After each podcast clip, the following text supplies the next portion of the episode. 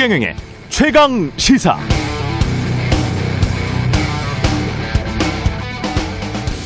네, 농지를 사면 농지법에 따라서 농업 경영 계획서라는 것을 써서 관할 관청에 제출하는데요. 농지 매수자는 여기에 자신의 현재 거주지, 거주지로부터 매입 농지까지의 거리, 주몇 회, 몇 시간이나 농사일 할 것인지 등을 적어야 합니다. 그런데 외지인이 농지 살 경우 이게 지켜지는 경우는 별로 없습니다. 대부분 거짓으로 작성하고 농사는 현지인에게 맡겨버리죠. 농지 산 다음 투기꾼들은 이런 짓을 합니다. 논을 샀다면 논을 먼저 밭으로 바꿉니다. 도랑을 메우고 땅에 모래를 뿌리죠. 토지 대장의 논 답자가 밭 전자로 바뀌는 순간 가격이 뜁니다. 이 밭을 또 나대지나 대지로 바꿉니다. 이 모든 과정에는 관청에 인허가가 있어야 합니다. 지목이 변경될 때마다 해당 토지 가격은 수백 퍼센트 뛴다고 보시면 되겠습니다. 한국토지주택공사 LH 직원들이 그 탄탄한 직장 놔두고 모두 다 농사 짓기 위해서 농민 되기 위해서 농지를 샀다. 이건 말이 안 되죠. 상식적으로 개발 정보가 없었다면 공기업 직원들이 농지 살 이유는 없습니다. 그런데 그런 투기꾼들을 제대로 처벌할 법, 시스템이 없습니다. 그래서 제가 제안하는데요. 지금 정부에서 한다는 전수조사는 전수조사대로 제대로 철저히 하시고 국회에서 국, 공직자 재산 공개의 대상 범위를 넓히는 공직자 재산 공개법 개정안을 발의했으면 좋겠습니다. 국토부, 국세청 등 오랫동안 국민들이 의심해온 정부 부처, 공공기관들의 하위직 공무원들까지 모두 포함하는 재산 공개 제도가 만들어져야 합니다. 그리고 한 가지 더 만들었으면 제대로 투명하게 시행해야 합니다. 제가 500명에 가까운 고위 공직자들에 대한 재산 검증을 취재 보도한 게 2000년대 중반이었는데요. 그 뒤 한두 해가 지나고 나서부터 특히 국회의원들 자신들의 아파트 동호수를 관보에 기재하지 않고 있습니다. 지금도 안 합니다. 15년 전 제가 취재했을 때는 안 그랬거든요. 동호수를 관보에 기재하지 않는다는 건 어떻게든 사회적 감시, 견제를 피해 보겠다는 뜻입니다. 주요 부처, 하위직 공무원의 재산까지 다 공개하라. 국, 국회에서 꼭 검토하시고 국회의원들 본인들 재산 공개도 좀 더 투명하게 하길 촉구합니다. 네, 안녕하십니까. 3월 8일 세상에 이익이 되는 방송 최경령의 최강 시사 출발합니다. 저는 KBS 최경령 기자입니다.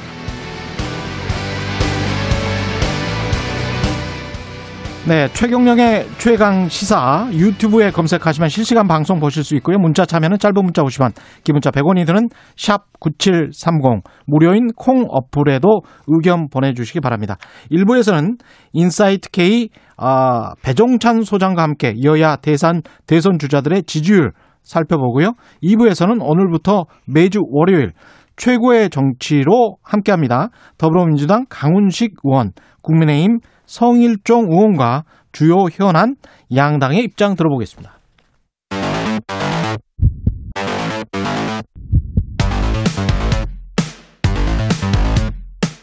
오늘 아침 가장 뜨거운 뉴스 뉴스 언박싱 자, 오늘 아침 가장 뜨거운 뉴스 뉴스 언박싱 시작합니다. 민동기 기자 김민아 시사평론가 나오셨습니다. 안녕하십니까? 안녕하십니까? 안녕하세요. 예. 최경영을 국회로. 네. 제가 국회 갈 필요는 없고요. 국회의원들 감시와 견제를 제대로 해야 될 것 같습니다. 예. 이, 이 사람들이 말이죠. 재산공개 제도가 원래 93년도에 만들어졌거든요. 그렇죠. 예. 93년도에 만들어졌을 때 사실은 이 하위직 특히 사, 4대 사정기관 같은 곳은 하위직까지도 다 공개를 하자 이 논의가 있었어요. 음. 그때도. 근데 유야무야 그거는 이제 등록만 하고 공개는 안 하는 식으로 해서 그냥 넘어갔거든요. 네. 그러다가 본인들 것도 동호수나 지번을 잘 안 적어놔요. 그리, 그리고 난 다음에 이제 물어보면 그건 프라이버시 아니야? 뭐 이렇게 이야기를 해요. 네. 그게 한 10년이 지나면서 모두 다 지금 동호수 안 적어 놓고 있더라고요. 음. 그러니까 본인들도 그렇게 하고 그 다음에 하위직도 과거에는 충분히 그게 논의가 됐었는데 유야무야가 돼버린 거죠. 그러니까 이 하위직의 지금 부정부패에 관해서 사회적으로 저변에서는 지금 심각하게 받아들이는 분들이 많거든요. 그렇죠. 예. 이것도 같은 차원의 일이 아닌가 그렇게 생각을 합니다. LH 이, 이 이야기를 계속 해야 되겠는데 LH 파문이 계속 확산되고 있습니다. 예, 국민들이 많이 분노하고 있는 것 같습니다. 어제 정부가 사과를 하고 이제 재발 방지 대책을 마련하겠다라고 했는데요. 예. 일단 부동산 개발과 관련한 내부 정보 이용해서 사익 편취한 공직자, 공공기관 종사자에 대해서는 얻은 이익의 최대 다섯 배까지 환수하는 방안을 추진하겠다라고 했습니다. 부동산 비리를 저지른 공직자는 퇴출해서 관련 기관 취업을 일정 부분 제한을 하고요. 해당 취, 업종의 인허가 취득을 막는 막는 방안도 검토를 하겠다라고 했고요. 음. 그리고 공직자와 공기관 종사자들의 부동산 재산상의 변동이 있을 때 이걸 신고하게 하는 부동산 등록 제도도 도입을 하겠다. 대략 핵심적인 내용은 이런 내용을 어제 발표를 했습니다.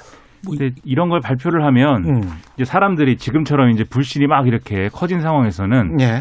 아 저거 뭐뭐 엄벌한다 그다음에 뭐 이렇게 원칙적으로 대응 원칙대로 대응한다 여러 가지 얘기를 하지만 다 피해갈 수 있는 거 아니야? 뭐 이렇게 의심을 하게 그렇죠. 되거든요. 예. 네, 근데 지금 상황이 딱 그런 상황에 특히 이제 아 지금 전수조사를 한다 뭐 이렇게 발표났는데 음. 국토부가 거기 같이 이제 들어가서 조사를 하는 그런 상황이니까 음. 뭐 셀프 조사고 그게 면제부까지 이어지는 거 아니냐 이런 지적들도 막 나오고 있어서 예. 이거 이런 정도의 내용을 이제 아, 일요일 날, 네, 아. 그 쉬, 쉬, 쉬기도 바쁜 일요일 날 말이죠. 네, 평소엔 이 회의 수요일 날 하는데 굳이 일요일 날에서 이제 얘기를 하고 예. 이렇게 대대적으로 발표까지 하는 상황에서는 예. 뭐하러 발표했냐, 뭐 이런 반응들이 많이 나오고 이제 오늘 힘들다. 오늘 아. 신문들도 사설이나 그런 들 보면은 어. 이게 사 실은 오- 이 홍남기 부총리가 발표한 내용들이 이제 이미 거론되거나 이제 음. 제기된 그런 어떤 대책들이고 거기다가 이제 어뭐 대안이라고 이제 얘기하는 것도 좀 선언적인 것에 그치고 있어서 예. 여러모로 미흡하다라는 평가가 많이 나오고 있습니다. 그러니까, 투기 확인 시 무관용이라고 그랬는데 투기하고 투자하고 구별이 잘 안 돼요, 사실. 그러니까 이게 예. 수사기관이 일단 음. 해- 참여를 해야 되는 거고요. 그렇죠. 감사는 감사도 이게 병행이 돼야 되는 건데 그렇습니다. 예. 그런 구체적인 부분에 대한 언급이 없다 보니까 음. 이게 실효성 있는 조치가 될 수 있느냐 이런 비판이 나오는 것 같아요. 지금 말씀하셨듯이 음. 투기냐 투자냐 뭐 이런 거를 정확하게 구분을 하려면 사실 그렇죠. 이 두 개 두 가지 개념이 기본 구분이 안 되는 데다가 안. LH 직원들이 내부 정보를 이용한 거냐, 미공개 음. 정보를 이용한 거냐, 이거를 또 증명을 해야 되는데 그렇죠. 그것도 어렵고 심지어 이제 오늘 언론들을 쭉 보면은 이런 지적도 있습니다.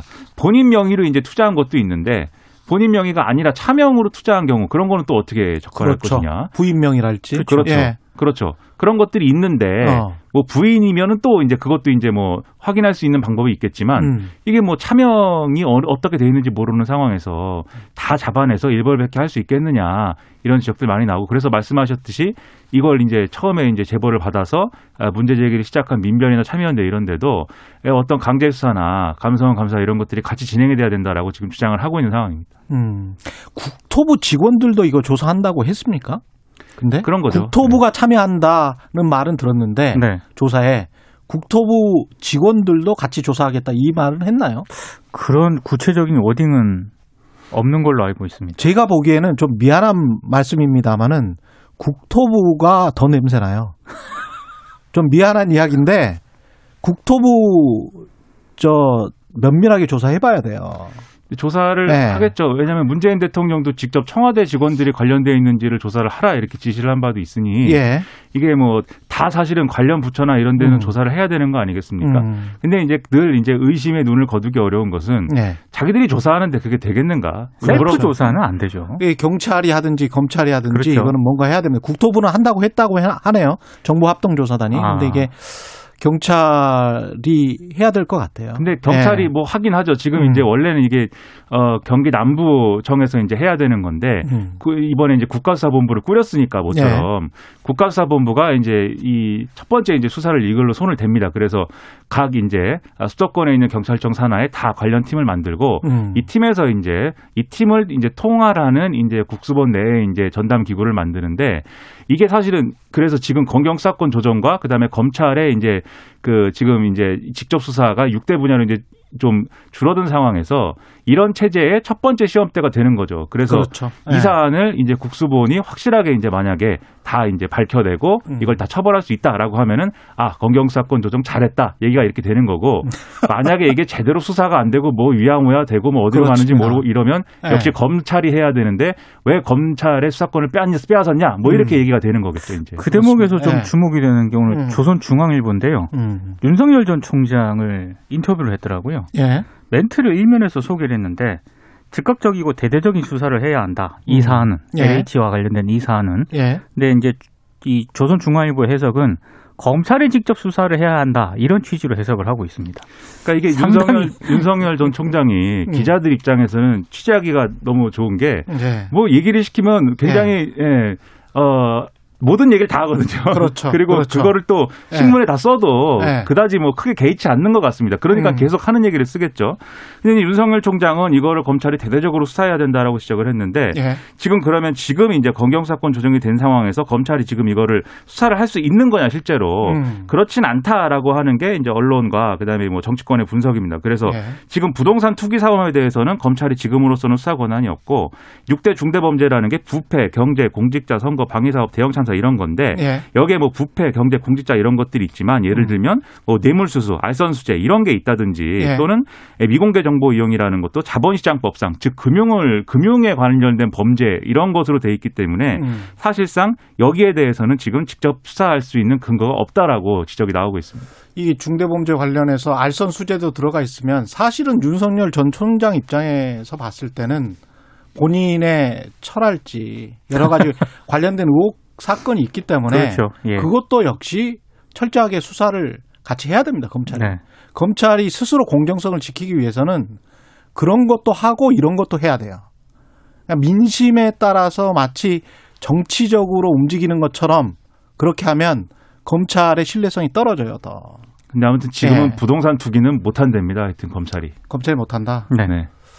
하위직 공무원들은 등록은 분명히 하고 있거든요. 그렇죠. 예, 예. 등록은 하고 있기 때문에 재산 등록을 제대로 전수조사를 해서 만약에 등록을 잘못했거나 뭔가 속임수가 있었으면 그것부터 하나하나씩 따져가는 그런 방식도 저인망식 방식도 좋을 것 같다 그런 생각을 합니다. 근데 예. 이 보도된 윤석열 총장의 네, 뭐 검사 생활 27년 음, 네, 윤석열 총장의 수사 방식은 아 그렇게 해서는 어, 끝이 안 난다. 음. 그래서 투기 대상이 된 토지로부터 시작해서 자금 흐름을 파악해야 된다. 이렇게 구체적인 수사 조언까지 언론을 통해서 네, 우리 사회에 하고 있습니다. 네.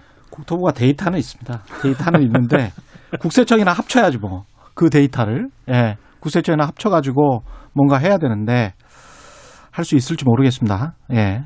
또 그런 논의에서 많은 이야기가 나올 거예요. 그렇죠. 예. 분명히 프라이버시 이야기가 나올 거고 어디까지 그 범위를 확대해야 되냐 그런 이야기가 분명히 나올 겁니다. 사실 이게 비슷한 게 부정부패 방지법 그 김영란법 할 때 있지 않습니까?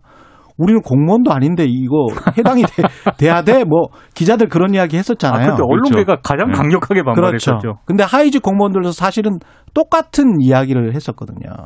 이게 우리가 등록만 하는 거지 공개까지 해야 돼. 우리는 그 정도는 아닌데 우리는 고시 본 사람들도 아니고 뭐 이런 이야기였는데 그러니까 이번 기회에 완전히 음. 이런 것을 어, 근절하겠다는 의지를 이렇게 뭐 그냥 보여주기식이 아니라 예. 어, 좀 이제 어, 근본적인 차원의 뭔가를 해야 된다는 거죠. 왜냐하면 음. 이게 결국은 앞으로의 이제 어떤 부동산 대책이나 이런 것들이 결국 이제 공공 주도로 되는 경우들이 이제 많아질 것이고 이번 예. 이 정부에서는 그렇게 진행되고 있는데 음. 물론 이제 선거에 출마한 후보들 중에는 이제 민간 재개발이나 이런 거를 규제를 확 풀어버려야 된다 이렇게 주장하는 분도 있습니다만. 예. 근데 앞으로 그렇게 될 경우에 이런 사건들이 계속 일어난다 그러면 그게 뭐 신뢰가 형성이 되겠습니까? 음. 어, LH가 다 뭐 그 땅 투기하는데 어어 이 어떤 어 그럴 거 그걸 위한 신도시다. 그걸 위한 어떤 공급 대책이다. 뭐 이렇게 네. 돼버릴 것이기 때문에 확실하게 근절할 수 있다는 메시지를 줘야 되고 거기다가 음. 재보선 앞두고 있지 않습니까? 예. 지금 부동산 대책 부동산 문제가 음. 이 특히 서울시장 선거에 있어서는 엄청난 지금 뭐이. 관건인데 그럼요. 그런 것들의 신뢰 제고 이런 걸 꼭 선거 때문이 아니더라도 음. 그만큼 이제 사람들이 중요하게 느끼는 문제이기 때문에 네, 그냥 이제 유야무야 할 생각은 하지 않는 게 좋습니다. 예. 시간 때문에 바로 재보궐선거를 이따 최고정시에서 듣기로 하고요. 바로 이 뉴스 한미 방위비 분담금 원칙적으로 합의했다. 이 뉴스 나왔네요. 새벽에. 그러니까. 지금 음. 원칙적으로 합의했다라는 그런 내용만 나오고요. 예. 구체적인 합의 내용에 대해서는 지금 언급이 안 되고 있긴 한데 예. 뭐 CNN이 최근에 보도한 내용이 있거든요. 뭐 13% 정도 인상안을 인상될 가능성이 있다. 음. 그래서 아마 언론들이 13% 정도로 예상을 하고 있는 것 같습니다. 그게 이제 지난번에 트럼프 행정부 때 13% 워낙 우리한테 방위 분담금 인상을 굉장히 강하게 압박하지 않았습니까? 예. 그때 우리가 짜내고 짜내서 13% 인상한다 이렇게 얘기를 했고 미국의 실무진도 거기에 대해서 오케이 했었는데 음. 트럼프 대통령하고 당시에 폼페이오 국무장관이 그것을 엎었다. 이게 이제 그동안의 보도 내용이었거든요. 네. 50억 달러인가 인상을 네. 요구를 했었죠. 그러면 이런 협상 전 협상에 이전에 이제 상황들이 있었는데 음. 새 행정부가 들어섰다고 해서 이걸 제로 베이스에서 다시 협상을 했을 리는 없을 것 같고 아. 결국은 이 13%를 기준으로 해서 협상을 했겠죠. 예. 그러면 이제 여기에 대해서 이제 아마도 합의가 합의가 이루어졌을 것이다라고 추정을 하는 게 이제 뭐 합리적일 것 같고요. 그리고 지금 세부 내용은 안 나와 안 나왔고 외교부나 지금 미 국무부 양쪽 다 원칙적 합의를 이뤘다 이렇게 얘기를 하고 있는데 예. 일단 미국의 토니 블링컨 국무장관하고 로이드 오스틴 국방장관이 이 아시아를 돌면서 이제 방한할 예정입니다. 그래서 뭐 two plus two 회의를 한다 뭐 이렇게 보도 나오고 있는데 아마 이 자리에서 구체적인 내용이나 이런 것들이 공개가 되고 뭔가 합의를 했다는 어떤 퍼포먼스가 있지 않을까 이렇게 좀 추정이 되네요. 한미 연합 훈련은 하기로는 했죠. 어, 오늘부터 이제 시작은 하는데요. 네. 축소해서 시작을 하고 야외 음. 기동 훈련들은 하지 음. 않는 걸로 지금 정리가 되고 있습니다. 원래 이제 이 훈련에서 전자권이 전환될 경우에 어떤 조건 이런 것들을 평가를 하기 위한 이 뭐 완전 운용 능력 검증이라는 게 있습니다. 그러니까 음. 전자권이 전환이 될 경우에 실제로 그것을 어떻게 적용할 수 있는가를 시뮬레이션을 해봐야 되잖아요. 예. 근데 이제 그것을 하기로 했는데 미국하고 합의가 안 됐습니다. 그래서 안 하기로 했는데 음. 그러면 이게 절차상 아, 이 2022년 문재인 정부 임기 내에 이제 전자권 전환은 아무래도 어려워지지 않겠느냐라고 언론들은 보도하고 있습니다. 그렇군요. 네. 뉴스 언박싱 민동기 기자, 김민아 시사평론가였습니다. 두분 고맙습니다. 고맙습니다. KBS 1라디오 최경영의 최강 시사 듣고 계신 지금 시각 7시 37분입니다. 오늘 하루 이슈의 중심. 당신의 아침을 책임지는 직격 인터뷰. 여러분은 지금 KBS 1라디오 최경영의 최강 시사와 함께하고 계십니다. 네.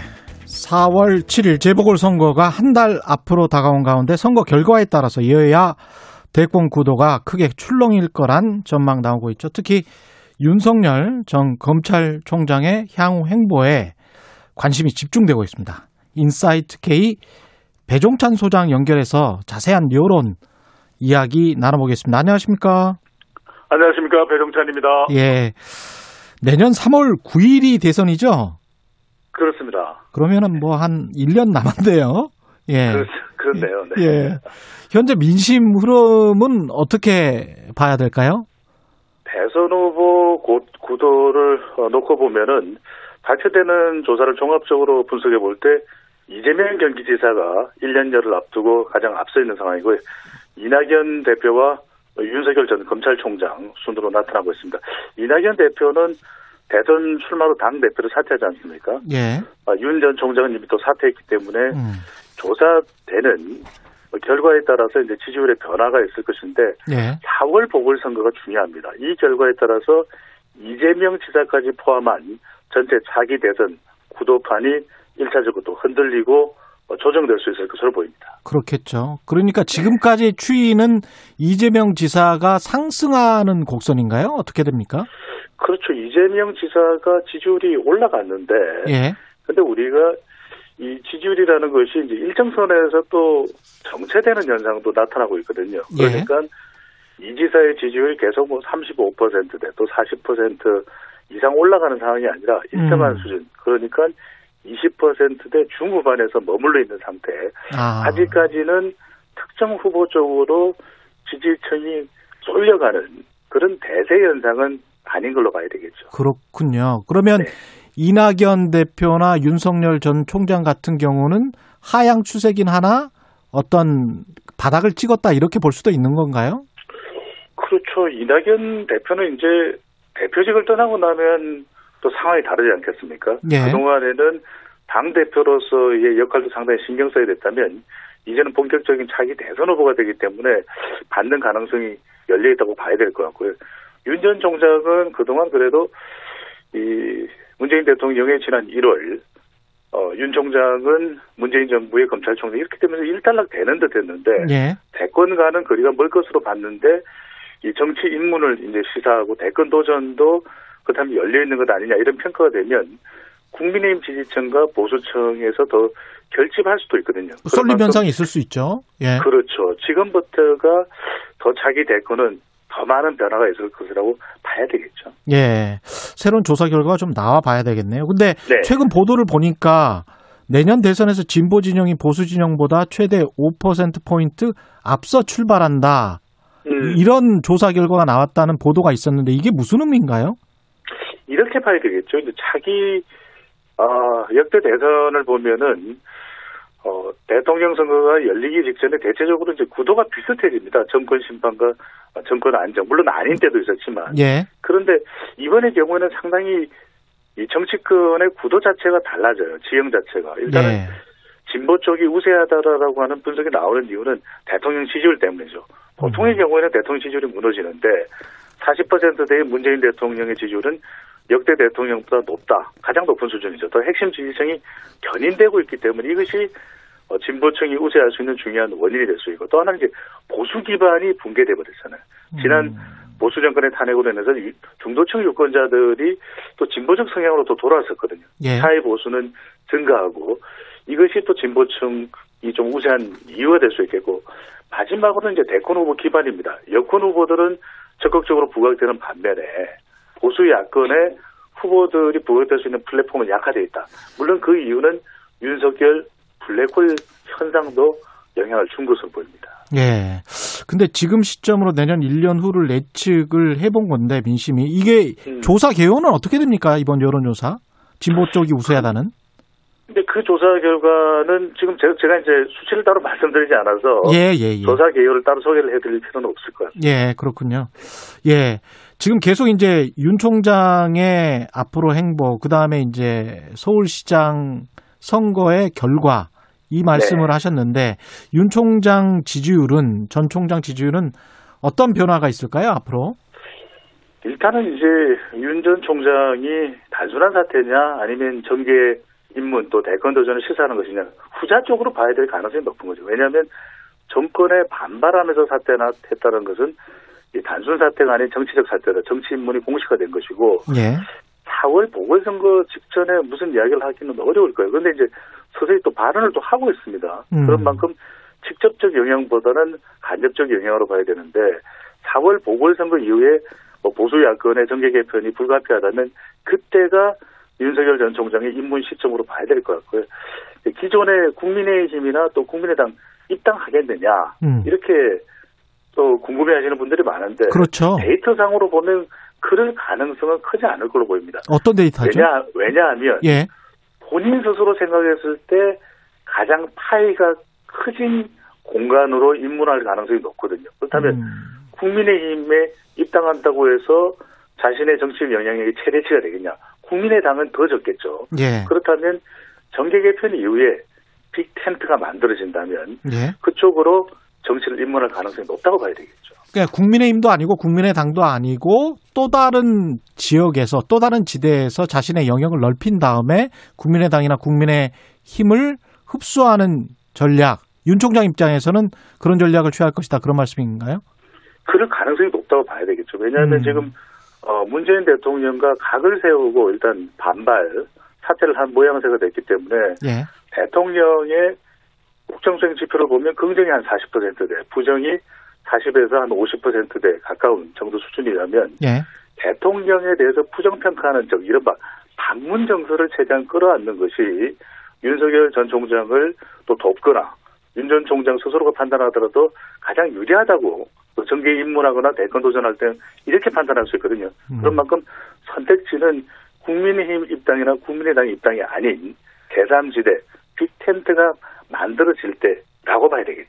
배종찬 소장님 아까 말씀하신 대로 서울시장 선거 결과에 따라서 윤석열 전 총장의 입지가 많이 달라질 것 같은데요. 일단 네. 어, 야권에서 만약에 승리를 한다.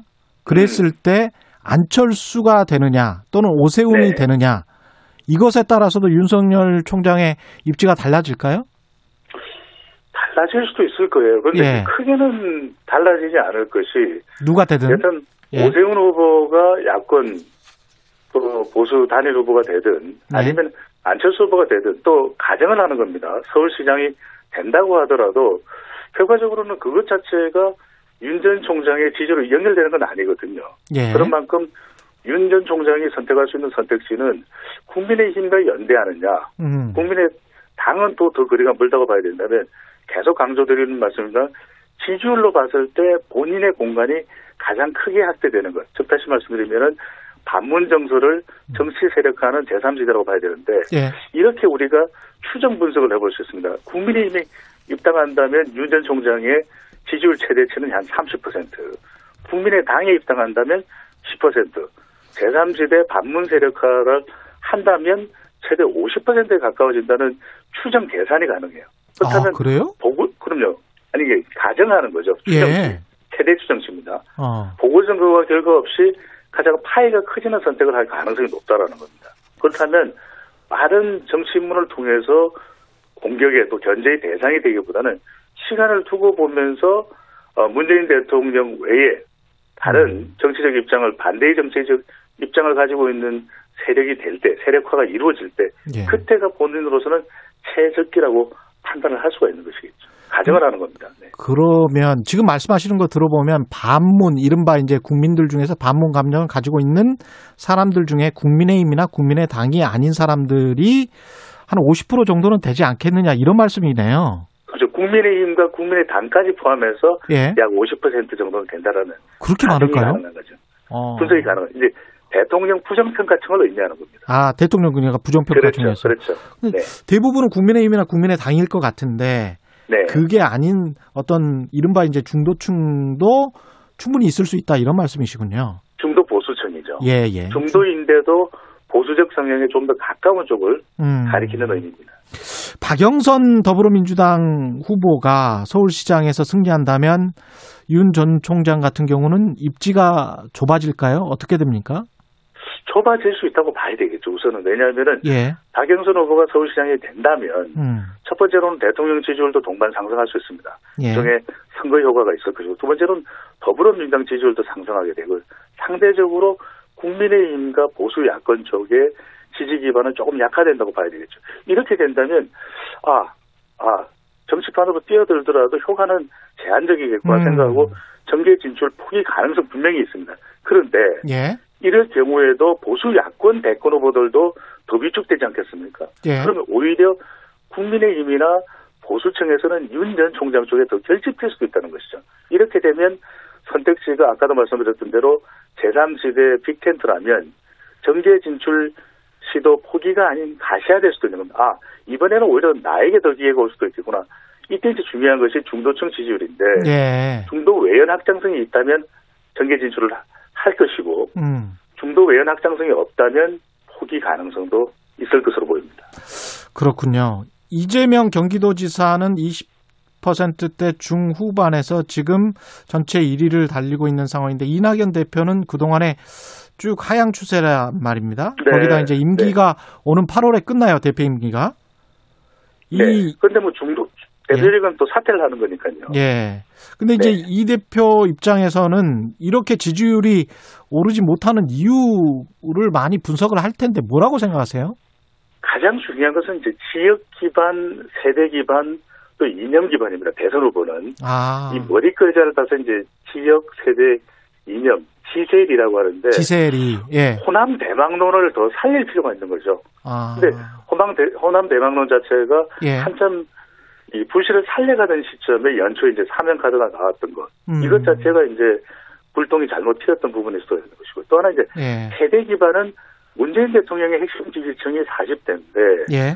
40대 지지 기반을 가져가야 되는데 이들이 뭐냐면 상당히 탄산 세대 그러니까 예. 좀 후련한 표현과 혁신적인 접근을 더 좋아하는 세대거든요. 예. 그렇지 또 못하는 이제 이른바 신중 낙연의 모습, 엄건진의 모습이 신중낙연. 예. 네, 이낙연 대표에게 더 많았다. 예. 그다음에 이제 중요한 건 결국 친문 지지층일 겁니다. 근데 친문 지지층도 사면 카드도 있고 음. 또 오히려 이슈에서 뭐 기본소득 등으로 해서 더 조명받는 이재명 지사 쪽으로 시선이 쏠리면서 더 많이 확보하지를 못했거든요. 예. 그런 만큼 앞으로 이낙연 대표도 몇 분의 기회가 있을 겁니다. 보궐선거 결과도 중요할 테고 그렇죠. 대통령 지지율이 반등하면서 동반 상승하는 효과도 있을 테고 음. 또 대표직을 사퇴하고 난 이후에는 본격적인 대권 플랜, 대권 비전 제시가 가능하다는 측면에서는 이낙연 대표가 기회가 왔을 때 얼마나 잘 살릴 수 있을지가 음. 이 부분이 특히 더 중요해 보입니다.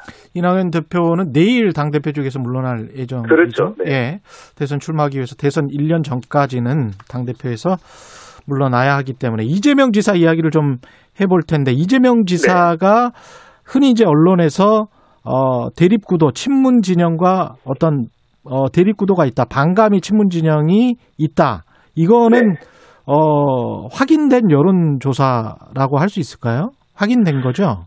좀 그런 게 있다고 봐야 되겠죠. 왜냐하면 예. 지금도 한 20%대 중후반에서 머물러 있거든요. 음. 그 이유는 호남과 또 더불어민주당 이른바 친문 지지층들이 더 흡수되지 않는 이유인데 예. 이렇게 되면 결국 우리가 한번 확인을 해볼 부분은 더불어민주당과 진보층이 선호할 자기 대선 후보가 누구겠느냐. 음. 그다음에 기본적으로는 문재인 대통령은 닮은 꼴 플러스 알파입니다. 음. 문재인 대통령 좋은 점에다가 소통도 잘하고 인사, 예. 많은 사람들을 인재들을 끌어들일 수 있는 인물이면 더 좋아하겠죠. 근데 이 지사의 수건 과제는 그래서 친문 지지층을 더 확보하는 건데 문 대통령과의 동조화가 더 필요합니다. 동조화. 싱크로율, 예. 예, 싱크로율이 더 높아야 된다는 거죠. 음. 그래야 당내 의원들뿐만 아니라 핵심 지지층까지도 어 그래 이재명 믿을 수 있어 이렇게 이제 될 수가 있는데 아직까지는 그런 믿음이 전달되지 않는다는 거죠. 싱크로율이 낮기 때문에 의구심이 고개를 들고 이제 꼬리를 물면서 제3 후보론이나 13령 등판설이 나오는 배경인데 음. 이재명 기사가 앞으로 과제는 이겁니다. 얼마나 아 문재인 대통령 같아 찰싹 붙어 있는 이 밀접 효과가 있다. 찰싹 붙어 있는. 밀접 효과가 있다. 이걸 이제 보이는 것이 예. 이 쉽지는 않습니다. 그래서 이제 이 지사의 과제라고 봐야 되겠죠. 그 정계 개편 방향에 따라서 다자구도로 대선이 치러질 가능성 지금 말씀하셨지만 여야 네. 모두 쪼개져서 뭐 3인이나 4인 이상 이렇게 될 가능성도 있습니까? 매우 낮다고 봅니다. 거의 가능성이 매우 없다고 볼 낮다? 수밖에 네 없는 이유는 아, 2017년에 학습 효과가 있거든요. 아. 그래서 그때 다자 대결구도 해보니까 뭐가 예. 잘 보수 야권 쪽은 잘 안 이루어지더라. 범여권도 마찬가지되고 그렇다면 예. 진영 간 대결 구도에서는 이기는 선거, 당선 가능성이 중요하기 때문에 양자 대결이 될 테고 보수 대 진보의 진영 간 대결 구도가 되어 있는 상태이기 때문에 중도 세력은 후보자를 직접 내기보다는 음. 캐스팅 보트 역할을 할 가능성이 더 높아 보입니다. 오늘 말씀 감사하고요. 인사이트 K의 배종찬 소장과 함께 했습니다. 고맙습니다. 감사합니다.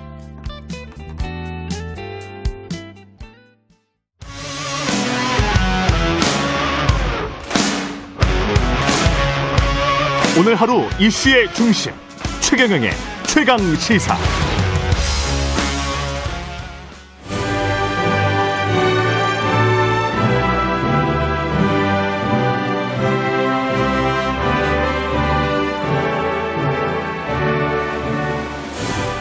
네, 전국의 가장 뜨거운 현안을 여야 의원 두 분과 이야기 나눠보는 최고의 정치 선수 교체해서 두 달여 만에 다시 문을 열었습니다. 오늘부터 최고의 정치 활약해 주실 두 분 모셨습니다. 더불어민주당 강훈식 의원 나오셨습니다. 안녕하십니까? 네, 안녕하세요. 예. 강훈식입니다. 국민의힘 성일정 의원 나오셨습니다. 안녕하십니까? 네, 안녕하십니까. 성일종 의원입니다. 예, 최경련의 최강 시사 유튜브에 검색하시면 실시간 방송 보실 수 있고요. 스마트폰 콩으로 보내시면 무료입니다. 문자 참여는 짧은 문자 50원, 긴 문자 100원이 드는 샵 9730 무료인 콩 어플에도 의견 보내주시기 바랍니다. LH 한국토지주택공사 직원들의 땅 투기 의혹 이 사태부터 이야기 시작하지 않을 수가 없습니다. 예, 국민들의 분노가 아, 아주 심한데요. 예. 어떻게 보셨는지 여당부터 말씀하시겠습니까? 야당부터 말씀하시겠습니까? 먼저, 예. 먼저 하십시오. 여당부터 하시죠. 아니, 저희가 뭐. 그 예전에 네. 90년대 드라마 보면 예. 이게 아빠가 아버지가 예. 건축가 공무원이다 이제 이렇게 말하면 예. 의뢰이 뭐 떡고물은 만지나 보다 이렇게 생각했던 부자로 인식됐던 시절이 있는데 예. 지금 그 모습을 모습을 보는 것 같아서 예. 많이 개탄스럽다. 예. 예전에는 뭐 그렇게 당연히 뭐 그런 수 것들로 있었죠. 했었나 예. 보다 예. 했다면 지금 그런 과거의 모럴 해저드 같은 것들이 음. 또 반복되고 있는 부분에 대해서 죽지 않고 아직 남아 있는 과거 옛날 행정, 옛날 어, 그런 음, 행정 방식들이 아직 적용되는 것 같아서 음. 안타깝게 생각합니다. 이 정부 들어와서 크게 부동산 정책은 두 가지로 진행됐었는데요. 예. 하나는 투기 세력을 적발하고 과세하자는 거 한 축이고요. 예. 또 하나는 신혼부부나 최초 구입자에게는 공급을 좀 확대해 보자 음. 이런 용도로 진행했습니다. 근데 그 투기 세력에 이제 어 주로 다주택자에 대해서 초점을 좀 맞춰서 어 아까 적발하고 투기 세력으로 보았던 것에 비하면 이번에 드러난 것처럼 불법이나 부정 투기자 투, 어, 어, 투기자들에 대해서 확인하지 못한 부분에 대해서 예. 저는 송구스럽게 생각해야 된다 이렇게 예. 봅니다. 그리고 오히려 이런 뭐 이런 부분에 대해서 앞으로 과거에 있었던 이런 뭐 뭐라고 할까요? 정말 죽지 않고 아직도 살아나는 좀비 같은 과거 시대 방식에 대해서는 좀 단호하게 이- 이번에 척결해야 된다 이렇게 생각합니다. 성일주 의원님. 예. 네, 집한칸 없는 분들이 많지요. 음. 전세 난민으로 전락을 해서 지금 전전하고 어디로 가야 될지 방향을 잃은 많은 분들이 계십니다. 그런데 국가의 세금으로 운영하는 국가기관과 또 그 직원들 그리고 또 여기에 관련돼 있을 수도 있는 공직자들이 예. 국가의 중요한 개발 정보를 이용을 해서 국민의 자산권을 찬탈한 일이에요. 음. 있을 수 없는 일입니다. 중대 범죄 중에 중대 범죄입니다. 또 대통령께서 뭐라 하셨습니까? 부동산 투기 세력과의 전쟁에서 결코 지지 않겠다라고 장담을 하셨습니다. 음. 그런데 대통령의 이러한 뜻을 받들어서 해야 될 국가 기관과 이 여기에 근무하고 있는 공직자들이 예. 투기를 대통령께서 지지 않겠다라고 하는 이 투기에 앞장서 가지고 이러한 범죄 행위를 저질렀다고 하는 것은 있을 수 없는 일이에요. 이 정권이 들어서서 어떤 일을 했습니까? 부동산 두 채만 가지고 있어도 범죄 취급하다시 각종 세금으로 다 과세하고 모든 규제와 24번의 규제를 한- 했던 거 아닌가요? 또 부동산 정, 정책을 투기 세력의 탓이다 해서 뒤집어 씌웠거든요. 그런데 국가기관에서는 이런 일들을 벌였단 말이지요. 있을 수 없는 일들이 벌어져서 지금 국민들께서 느끼고 계신 이 허탈함 음. 그리고 이 배신감을 어찌 이것을 이 표현할 수 있겠습니까? 저는 예. 이 행위에 대해서 이 정권이 정말 도덕적 측면에서 다 모든 것을 책임져야 한다고 생각을 합니다. 법적 도덕적으로 책임을 져야 한다고 생각을 합니다. 어떻게 해야 될까요?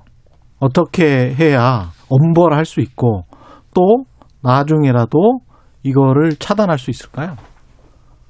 어떻게 해야 되는지 이게 이제 사실은 저도 경영학 대학원을 나와서 투자와 투기에 관한 명확한 정의가 경영학 대학원에는 희미하게 이렇게 나와 있어요.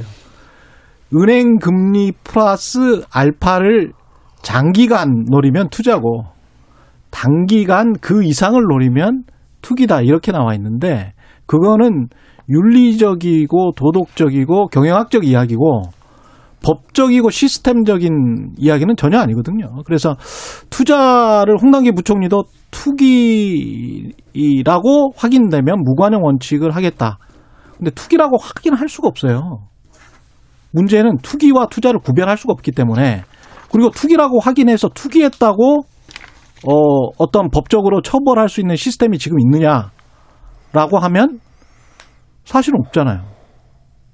어, 국회의원들도 투기해서 지금 뭐 문제가 되는데 국회의원들을 투기했다고 비난은 하지만 처벌할 수가 있어요?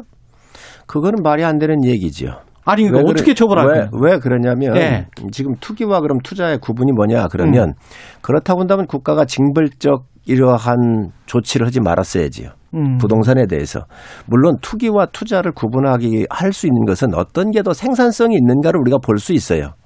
예를 들어서 기업의 투자 같은 경우를 통해서 그 기업의 자금 조달이나 자본 시장을 통해서 자금 조달이나 이런 것들 수월하게 할 때는 예. 국민 경제에 굉장히 도움이 될 거예요. 음. 그러나 부동산 같은 경우는 자기가 살거나 공장을 짓거나 필요한 것 정도 하는 것은 그 생산을 음. 어, 원활하게 하고 국가 경제에 큰 선순환의 효과를 가져올 수 있을 텐데 이 투기 같은 경우는 정보를 이용해서 범죄 행위입니다. 이거는 투기냐 투자라고 구분하는 것 자체의 홍남기 부총리의 자체가 문제가 있는 겁니다.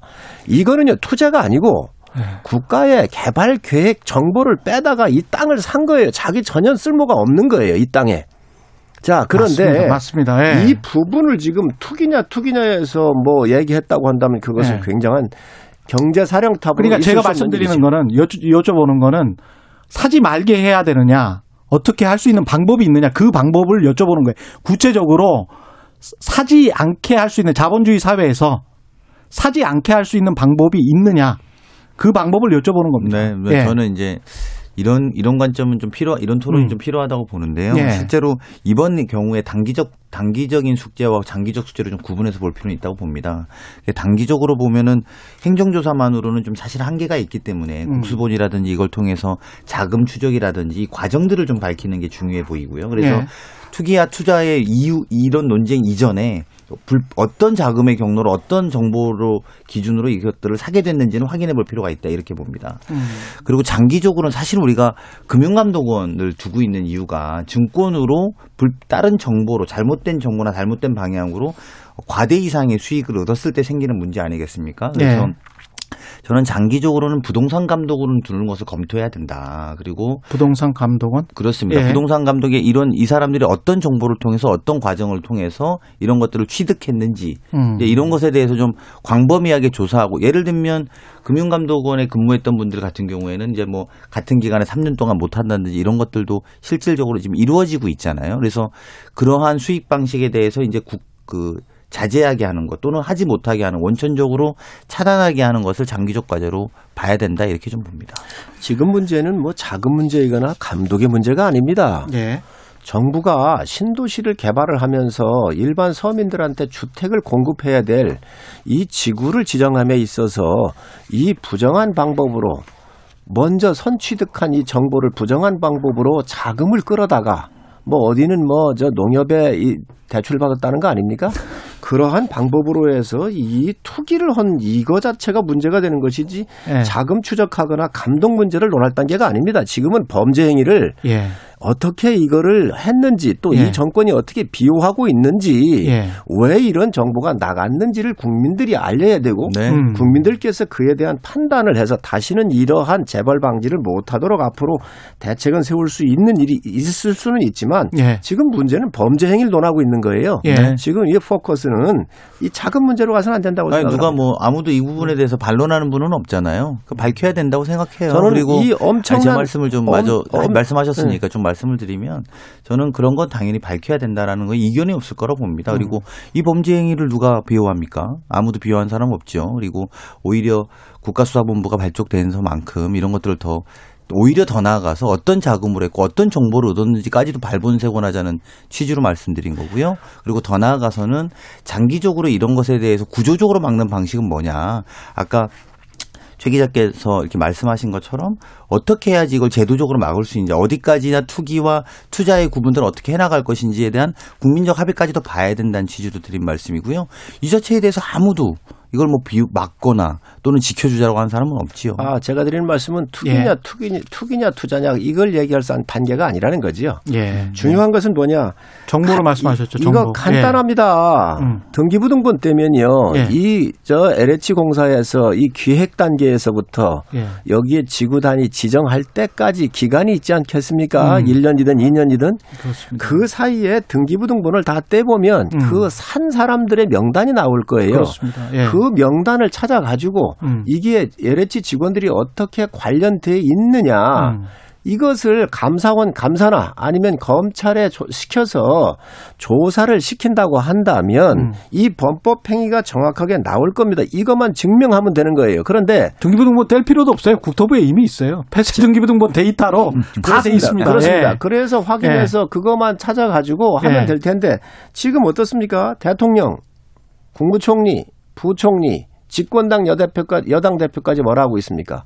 조사를 하자는 거예요. 조사. 음. 수사와 조사를 모릅니까? 음. 수사와 조사를 모릅니까?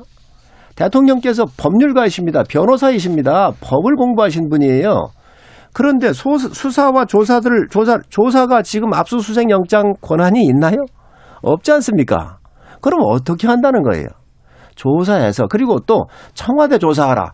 굉장히 국민들은 아 엄격하게 하고 하고 있구나 이렇게 알 거예요. 음. 청와대 직원들이 여기 관련이 안 된 사람도 많을 텐데 그걸 왜 조사를 합니까? 아니, 그러니까 그렇지 뭐, 않습니까? 네. 그러니 대통령께서 정확한 예. 말씀은 또 이 여당 대표가 요구하고 또 여당이 요구해야 될 건 뭐냐면 등기부등본 떼서 여기에 거래한 사람들 수사하라고 하는 게 옳은 방법입니다. 마치 조사를 해라 해라 해놓고 청와대까지 하라 해놓고 이거 또다시 어물쩍 넘어가 가지고 수사하는 것처럼 국민들께 비치려고 하는 거 아닌지 옛날에 박원순 그 성추행 사건이 났었을 때 여당에서 뭐라 했습니까? 피해 피해 호소인이라고 그랬어요. 피해인을 자, 피해 호소인이라고 그랬잖아요. 저도 이렇게 말좀 하면 될까요? 상황을 호도하려고 하는데 예. 이 조사로 상황을 호도하시지 마시고 예. 이 수사를 하시고 네. 아니면 송원님, 감사원. 감사하시기 예, 예. 바랍니다. 수사를 해라. 제가 수사를 아까. 말씀드렸는데 예. 제가 이야기한 걸 안 듣고 자꾸 이렇게 예. 토론하셔서 예. 제가 행정조사만으로는 한계가 있다. 음. 국수본이 나서서 자금 출동에 수사를 해야 된다 말씀드렸어요. 음. 그래서 제가 그렇게 이야기한 거는 다 없고 마치 우리 조사만 받을게요라고 이야기한 것처럼 한 것에 대해서 안, 좀 안타깝다 이런 말씀드리고 싶고요. 수사해야죠. 그리고 누가 이걸 비호합니까? 다 수사해서 명백하게 밝혀야 된다고 생각하고 청와대도 나서서 청와 대통령이 말씀하신 것처럼 청와대도 조사하는 것처럼 국민의힘도 또 민주당도 민주당의 내부에 보좌진 국회의원들 다 조사한다는 거 아닙니까? 그 국민의힘도 국민의 요 관련된 의혹 있는 의원들 계시잖아요. 이런 것과 관련해서 없습니다. 아니 그러니까 지금 뭐 없습니다. 부동산과 관련된 여러 의혹들이 있는 분들이 꽤 계시잖아요. 탈당도 하신 분들도 있고 없어요? 그런 거로 물고 들어가지 아니 마세요. 물고 들어가지 문제는 않아요. 이 아니 제 본질로 말씀도 가세요. 좀 본질로. 들어보세요. 그러니까 청와대도 그런 조사를 하고 민주당도 민주당대로 그런 조사하고 LH도 LH대로 수사도 하고 국민의힘도 국민대로 수사하고 조사하셔야 된다는 거예요. 그게 전 국민적으로 해당되는 문제라는 거죠. 그리고 특히 사회 지도층이나 이런 정보를 가- 받을 수 있는 분들 음. 그리고 그런 위치에서 만약에 부당 이익을 취했다면 그거는 성역 없이 조사돼야 된다라는 원칙적인 이야기를 하는데 국민의힘은 없다. 이렇게 너무 방어적으로 하실 필요도 없어요. 그냥 솔직하게 우리도 해야 된다고 생각한다라고 하는 것이 저는 더 국민들에게 옳은 자세라고 보고요. 그래서 그런 취지로 청와대도 할 것이고 민주당도 할 것이고 또 LH에 대한 수사도 해야 되고 그리고 국민의힘도 거기에 걸맞게 하시면 된다라고 봅니다.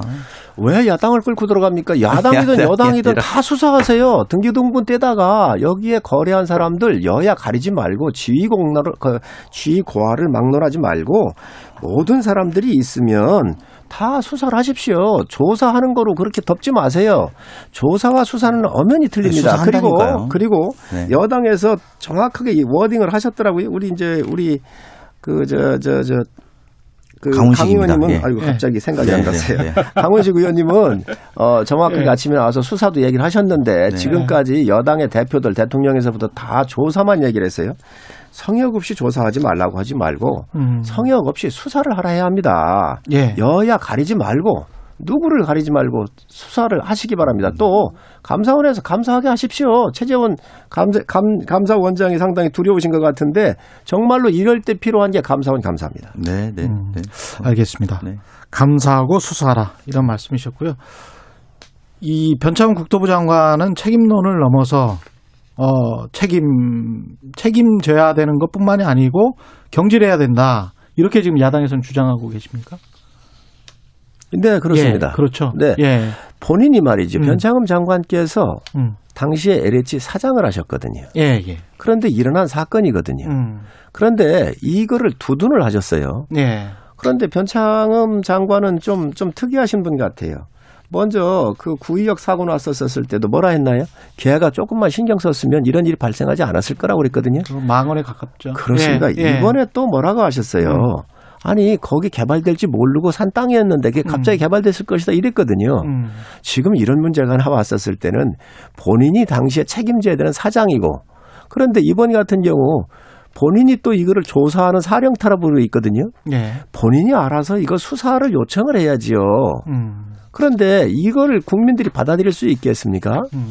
정말 정말 문제 있는 장관이라고 조사 생각합니다. 주체가 되면 안 되고 국토부가 조사나 수사를 받는 대상이 돼야 된다. 그런 말씀이시네요. 당연하지요. 그렇죠. 그래서 본인이 네. 떳떳하면 먼저 나서셔가지고 수사를 본인이 요청을 해야 하는 겁니다. 예, 강호님.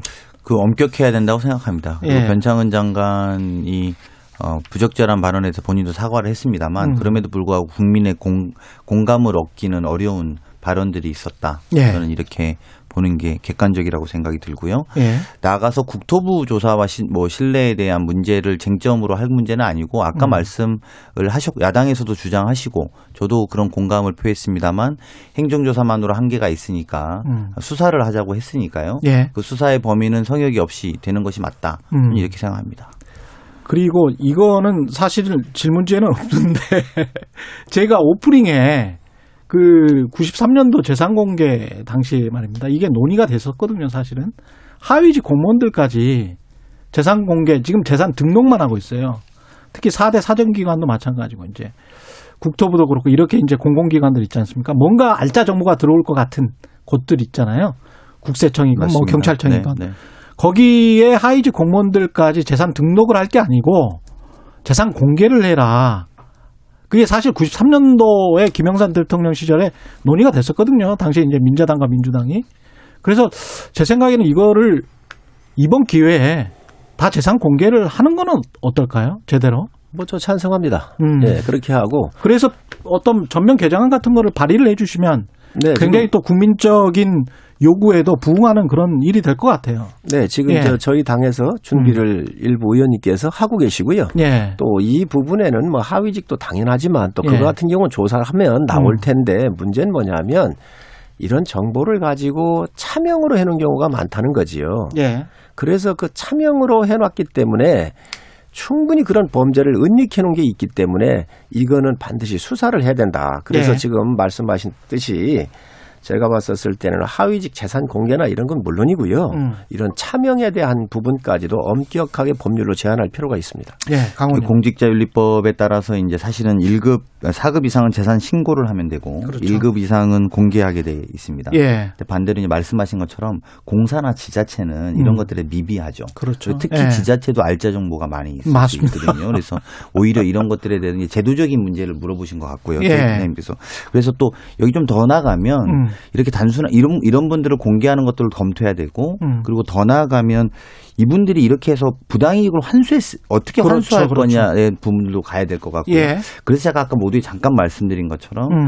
결국 조금 결과적으로 보면 이런 제도적인 것도 바꿔야 되고 음. 또 기관도 설치가 불가피할 거다. 그래서 예. 이제 제가 부동산 감독원 같은 것들 그래서 이제 그게 차명에 대한 논란과 쟁점들도 마찬가지입니다. 증권의 주식이나 정보를 가졌을 때 차명으로 수여하는 것들도 이제 확인해 보는 과정들을 그렇죠. 가지는 것처럼 말이죠. 예. 그래서 장기적으로 그런 제도에 대한 논의도 이번 기회에 이루어져야지만 단기적인 수사와 장기적인 이런 설치 법령까지 함께 만들어 나가야지만 예. 국민들이 조금 더 신뢰할 수 있는 정책으로 바꿀 수 있지 않을까 를 생각이 듭니다. 예. 이 지방 다음 정부가 주제로 넘어가면 안 될까요? 예, 한 예. 마무리 맞아 예. 할게요. 산단을 개발한다든지 지방 예. 정부에서 공공 개발할 때에 음. 이런 정보의 유출로 인해 가지고 굉장한 부당 이 불로소득을 얻는 경우가 많이 있습니다. 그래서 이런 거 다 포함을 해가지고 예. 음. 저희 당이 국정조사를 하자는 거예요. 음. 그래서 이제 그런 부분들을 좀 여당이 좀 받아주시길 바라고요. 예.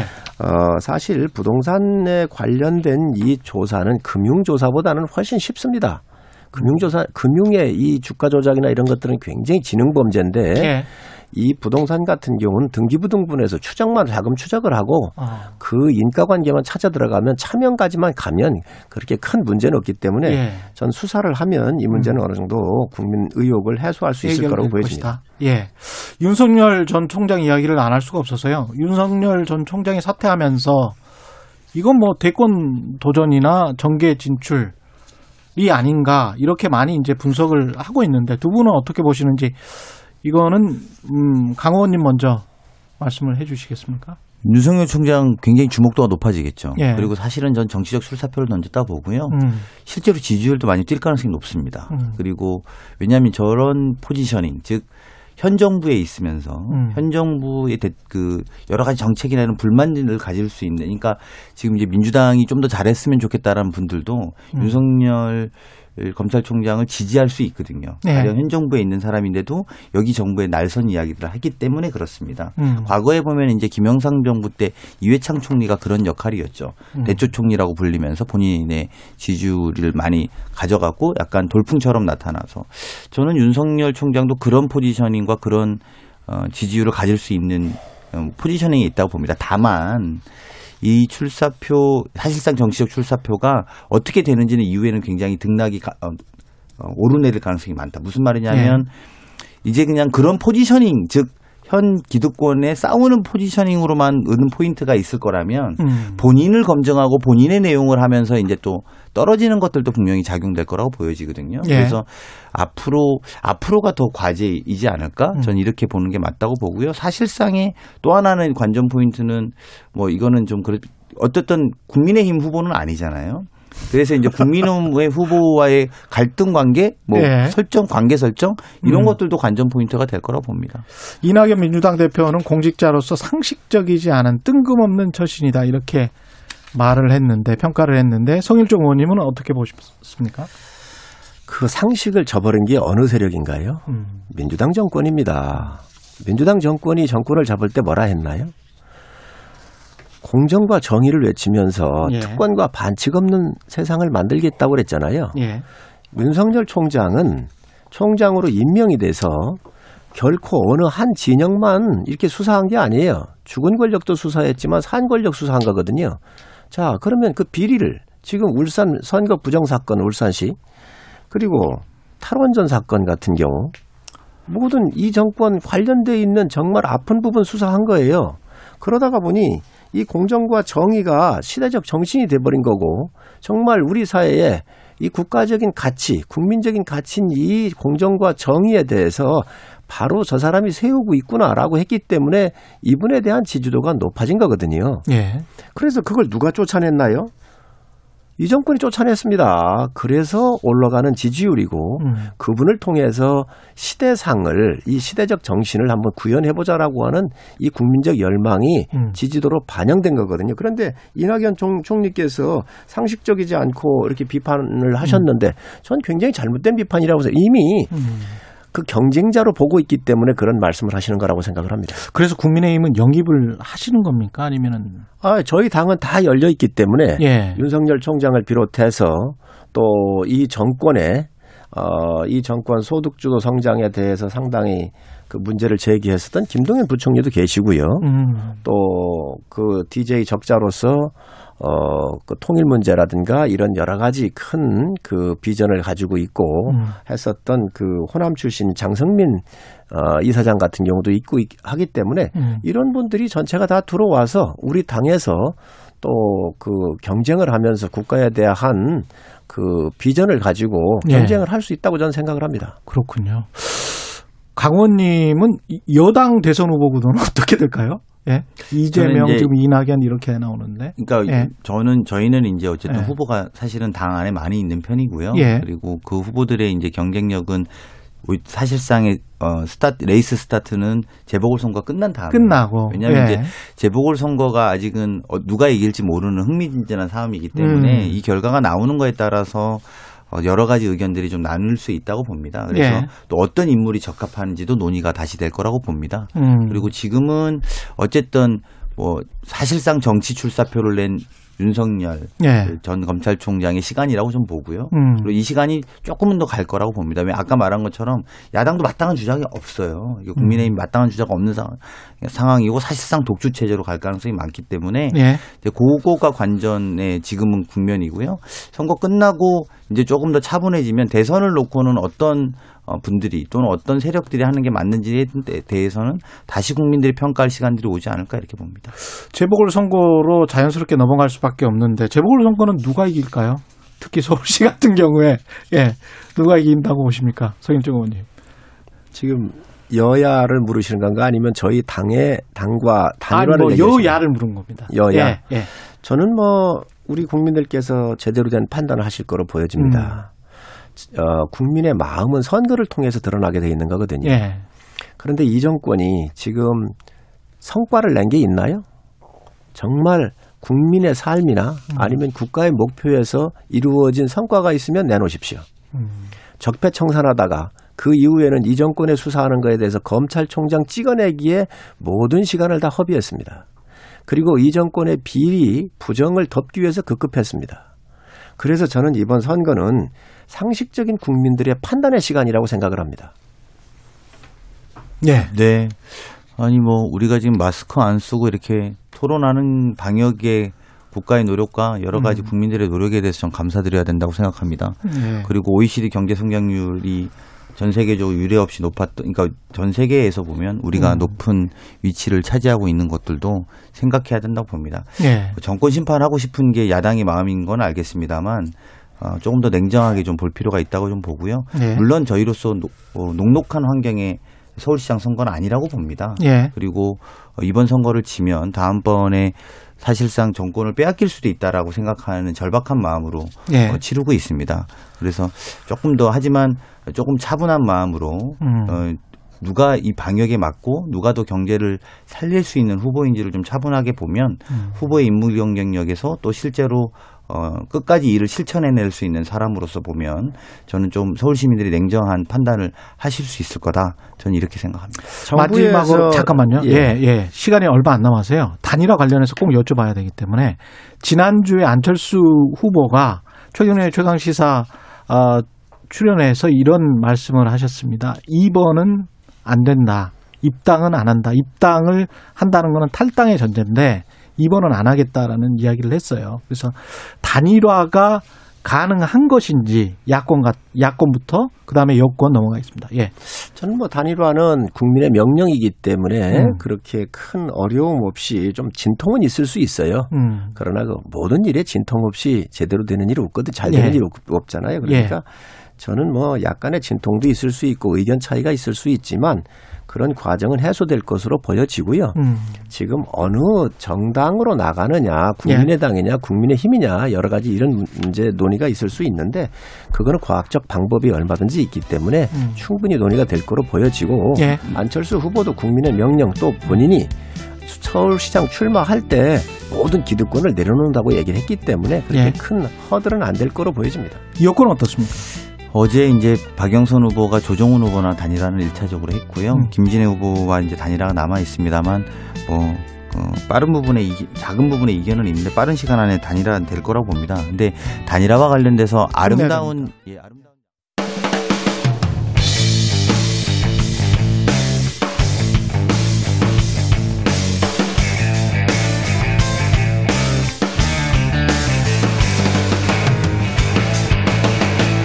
최경영의 최강 시사.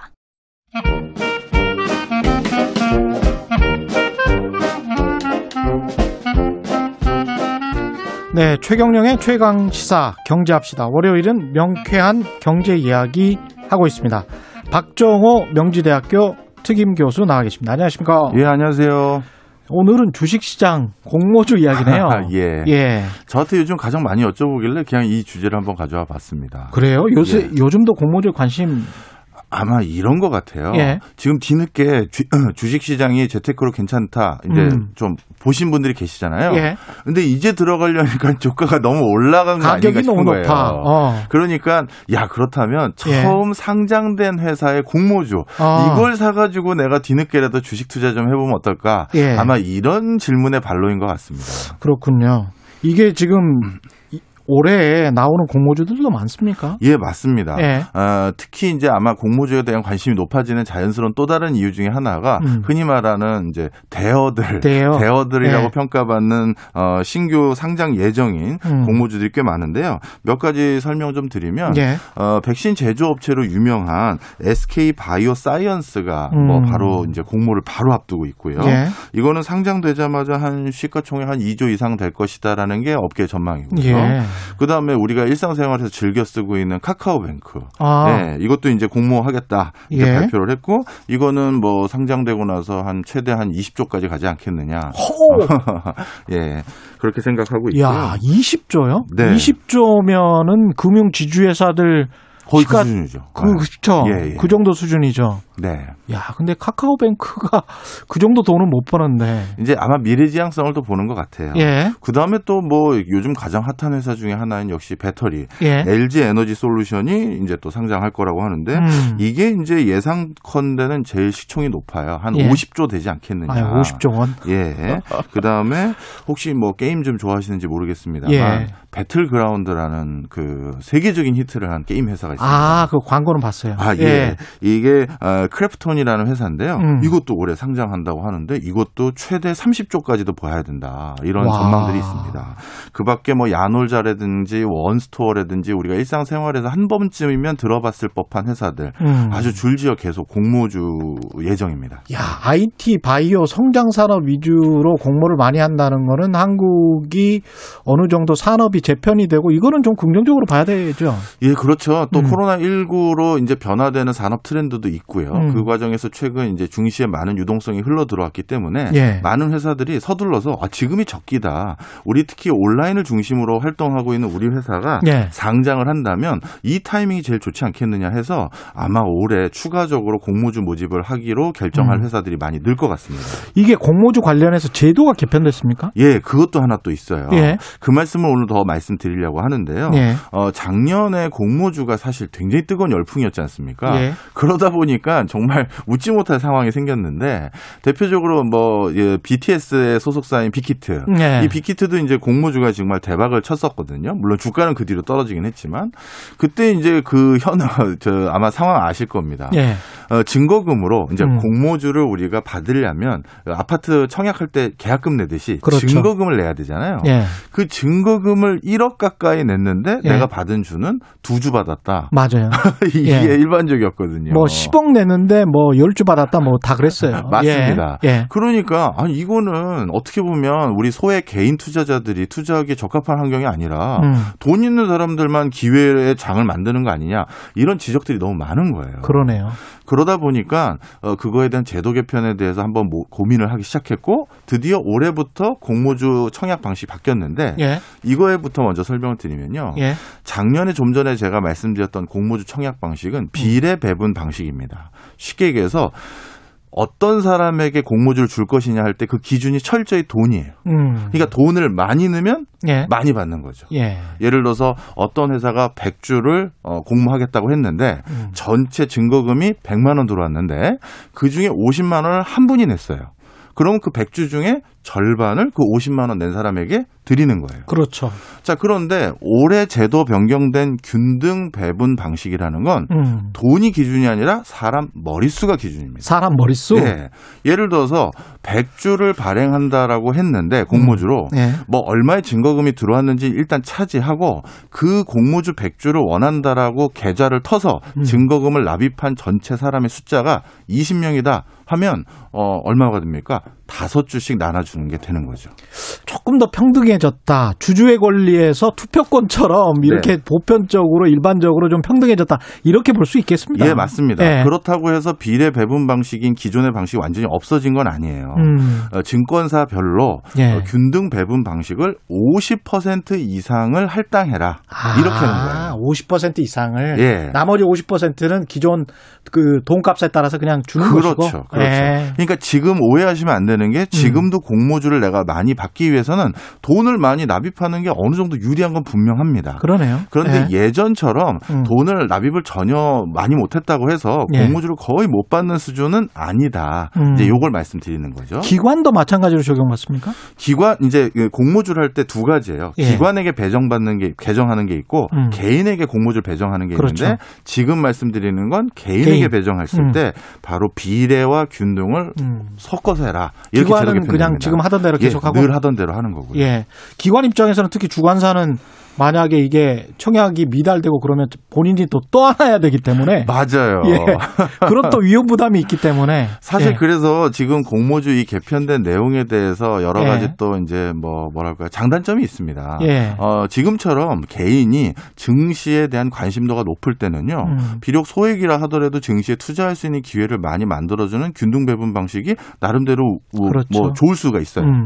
그런데 만약에 장시가 이제 그 시들해졌다. 돼. 예. 예. 그러면 개인 투자자들이 지금처럼 이렇게 주식시장만 쳐다보고 있지 않거든요. 청약주 미달되는 경우도 꽤 있었습니다. 많죠. 예. 사실 제가 지금 몇 개 회사만 말씀드렸지만 음. 네, 뭐 서- 한국 거래소 보면은 저- 저 공모주 모집하는 회사는 그보다 훨씬 더 많아요. 그렇습니다. 예. 이슈가 되는 회사가 이 정도 된 예. 거지.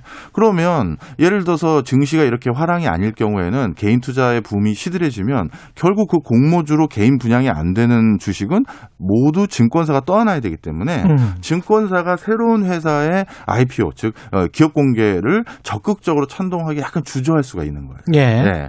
또한 가지는 많은 사람들이 공모주를 관심을 갖는 대표적인 업종들은 철저히 B2C 업종들인 경우가 많아요. 음. 우리가 일상생활에서 흔히 들어봤거나 사용해봤던 제품과 서비스를 만드는 회사들.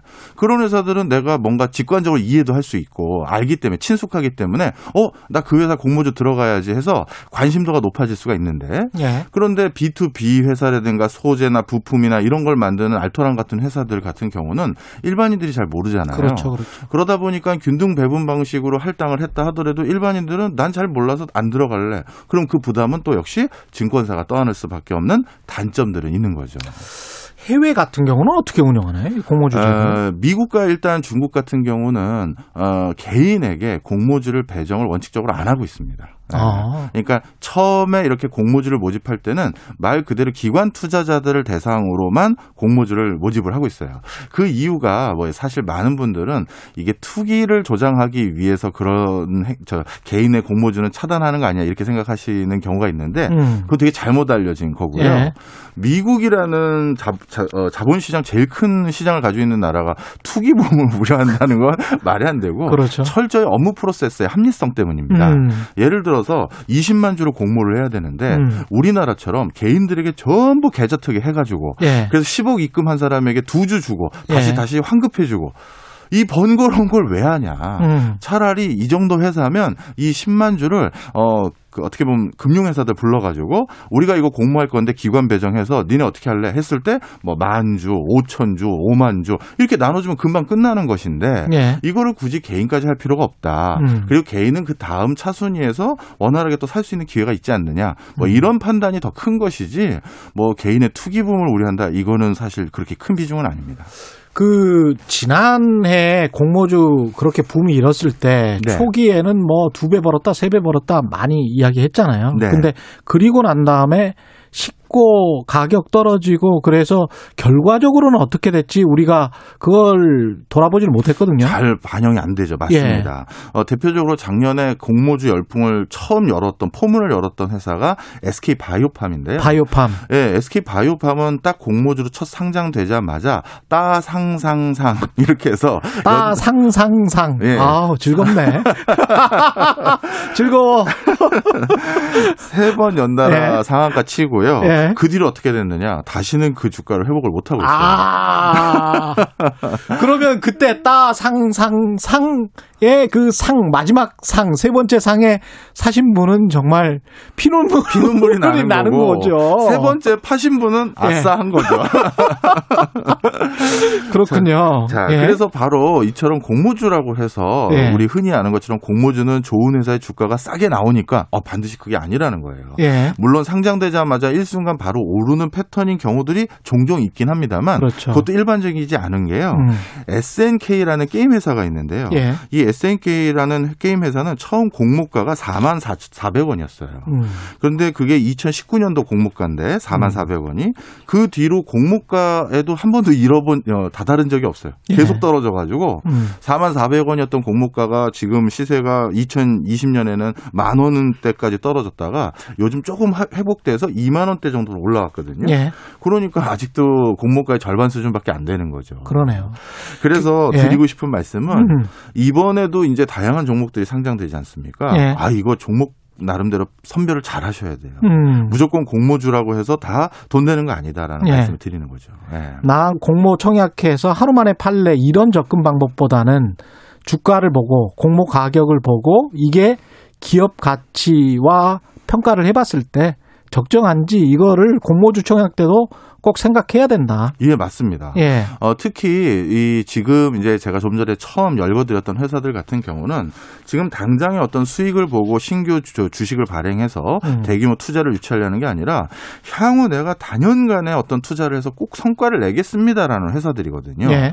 그러니 사실 이런 회사들의 공모주에 청약을 한다는 것은 그 회사와 동업을 하는 개념으로 접근하시는 게 더 나아요. 예. 대표적으로 그런 동업을 하는 개념으로 접근해서 크게 아마 투자 잘했다 공모주로 예. 할수 있는 종목은 삼바. 삼성 바이오로직스. 삼성 바이오로직스. 예. 사실 SK 바이오팜이나 카카오 게임즈는 100대 1을 훨씬 넘는 어, 청약 경쟁률이 있었었는데 음. 삼성 바이오로직스만 하더라도 그 당시 제 기억으로 45대 1 정도밖에 안 됐거든요. 그랬군요. 그럼 뭐 삼성이라는 이름값을 달고 공모주를 모집했는데도 45대 1 정도면 음. 사실 그렇게 센 건 아니었어요. 예. 근데 어떻게 됐느냐? 그 당시 공모가가 13만 6천 원이었는데 음. 어, 최근 시세 아시죠? 이거 70만 원까지 갔죠. 예. 그러니까 다섯 배 이상 상승한 거잖아요.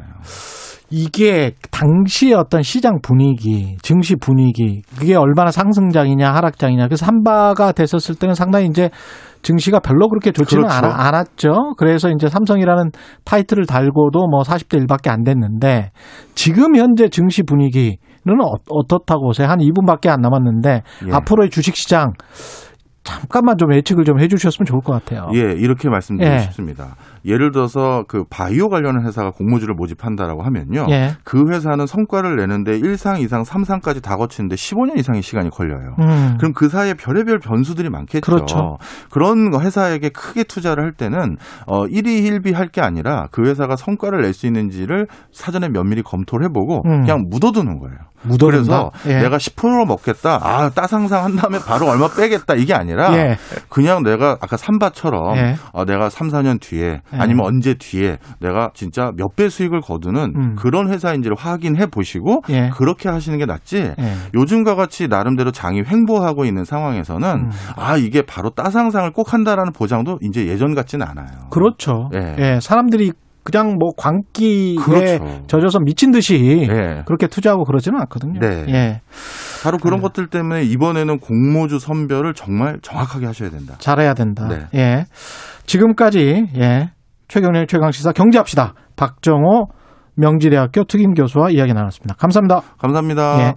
지금 여러분은 KBS 일라디오 대표 아침 시사 최경령의 최강 시사 듣고 계십니다. 문자 참여는 짧은 문자 50원, 긴 문자 100원이 드는 샵 9730 무료인 콩 어플에도 의견 보내 주시기 바랍니다. KBS 일라디오 최경령의 최강 시사 듣고 계신 지금 시각은 8시 44분입니다. 여러분은 지금 KBS 1라디오 최경영의 최강 시사와 함께하고 계십니다. 네, 한국 토지 주택공사 이른바 LH 직원들의 신도시 땅 투기 의혹.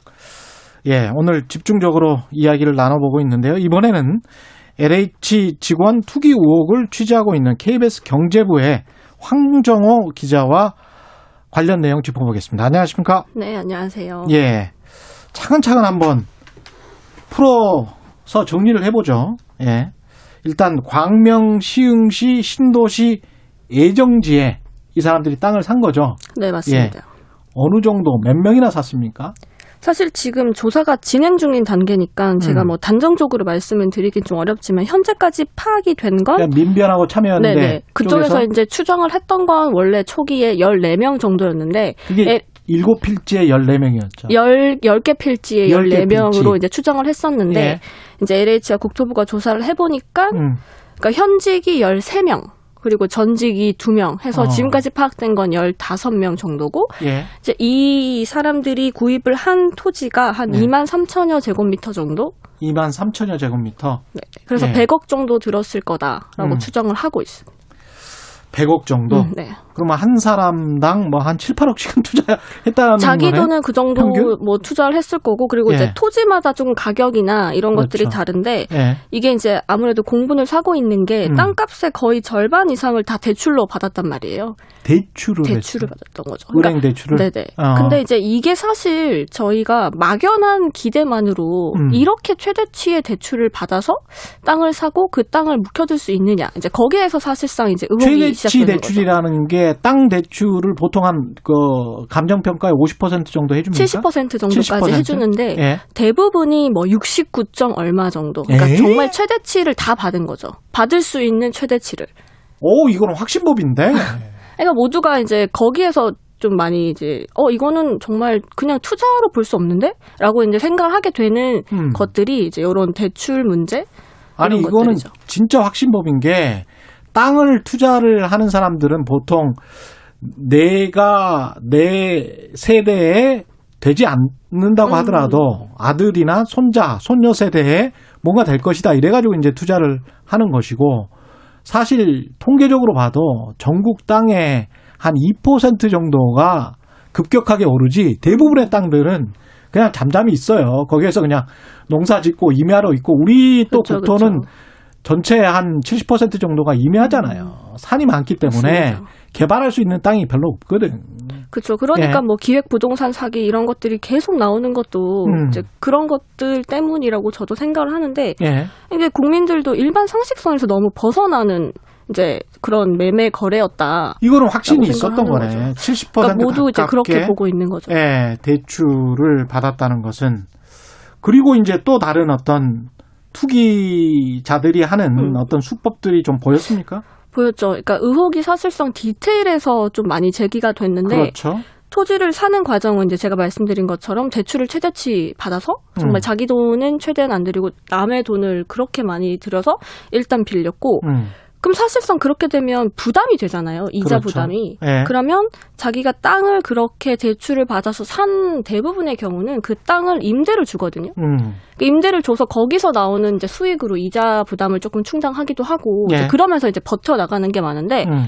지금 이 직원들이 샀다고 하는 땅들을 보면 음. 대부분 그냥 방치돼 있었어요. 땅이 뭐예요? 논밭이에요? 뭐 거의 밭 이고요. 밭이에요? 예, 그리고 뭐 예. 도로가 연결이 전혀 안 돼 있는, 그러니까 소위 말하는 맹지. 투자 가치가 없는, 예, 맹지. 맹지. 이런 예. 것들이 구입이 됐었고, 이제 그런 맹지들을 구입해 놓고 그냥 음. 방치했다라는 음. 것도 음. 이제 이거는 이제 곧 개발이 될 거다라는 내부 정보를 알지 않았으면 이렇게 자신 있게 방치를 못 하지 않았나라는 이제 그런 의혹이 드는 거고 음. 그리고 이제 뭐 전형적인 뭐 보상액을 높이는 방법이다라고 지금 많이 거론이 되고 있고 아마 많이 보셨을 텐데 그 음. 모- 묘목이 정말 푸릇푸릇한 묘목들이 빽빽하게 심어져 있는 나무입니까? 왕버들로 지금 왕버들나무? 밝혀지고 있는데 지금 네. 너무 생소한 왕버들나무가 보상을 많이 받나 보죠? 보상을 네. 많이 받는 게 아니라 아예 네. 희귀 종이다 보니까 희귀 종이에요? 예, 그러니까 네. 보상 가액 자체가 그러니까 보상. 책정되기가 너무 힘든 아, 예, 그래요? 예, 그래서 이제 그 조사 좀 대상자의 예? 재량이 조금 많이 들어갈 수 있는 아, 이제 그런 것들 이제 이런 것들이 이제 꼼꼼하시네. 다들, 예, 예. 정말 디테일했다 이제 예. 그렇게 하고 지분 쪼개기가 또 들어간 거예요. 지분 쪼개기가 그러니까 사놓고 이게 예, 사놓고 이제 그래서 보면 대부분이 뭐 직원, 뭐 가족 해서 일곱 명, 뭐 어. 이렇게 여러 명이 이제 돈을 모아서 하고 지분을 쪼갠 게 많아요. 근데 이게 또, 야, 또 이게 이게 정확히 보상 업무를 예. 좀 인지하고 있지 않으면 음. 이런 것들을 시도할 수 있나?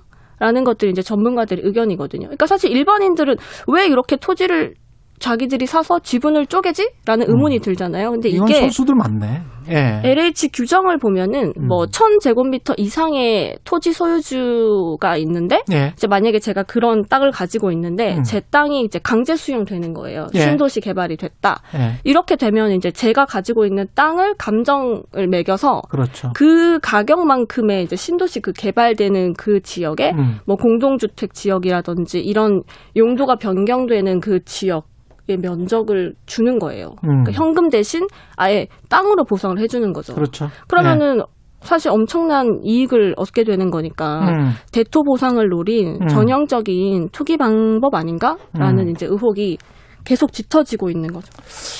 이 땅 투기 의혹을 받고 있는 LH 직원들은 지금 빠져나가려고 별 이야기 다 하고 있는데 이제 퇴직 후를 대비한 투자였다.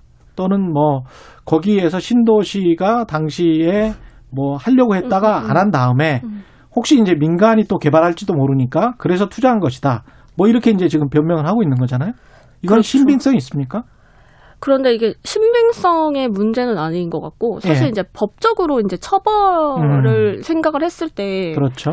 이 직원들이 지금 얘기하고 있는 이제 음. 말씀해 주신 그런 것들, 난 이제 퇴직 후에 농장을 하려고 뭐 화훼 농장을 하려고 나는 음. 땅을 산 거다. 퇴직 그리고- 후에 사지 그랬어요. 그러면. 그러니까 저희도 이제 계속 그런 부분들이 드는 거고 그리고 이제 광명 시흥이라는 자체가 네.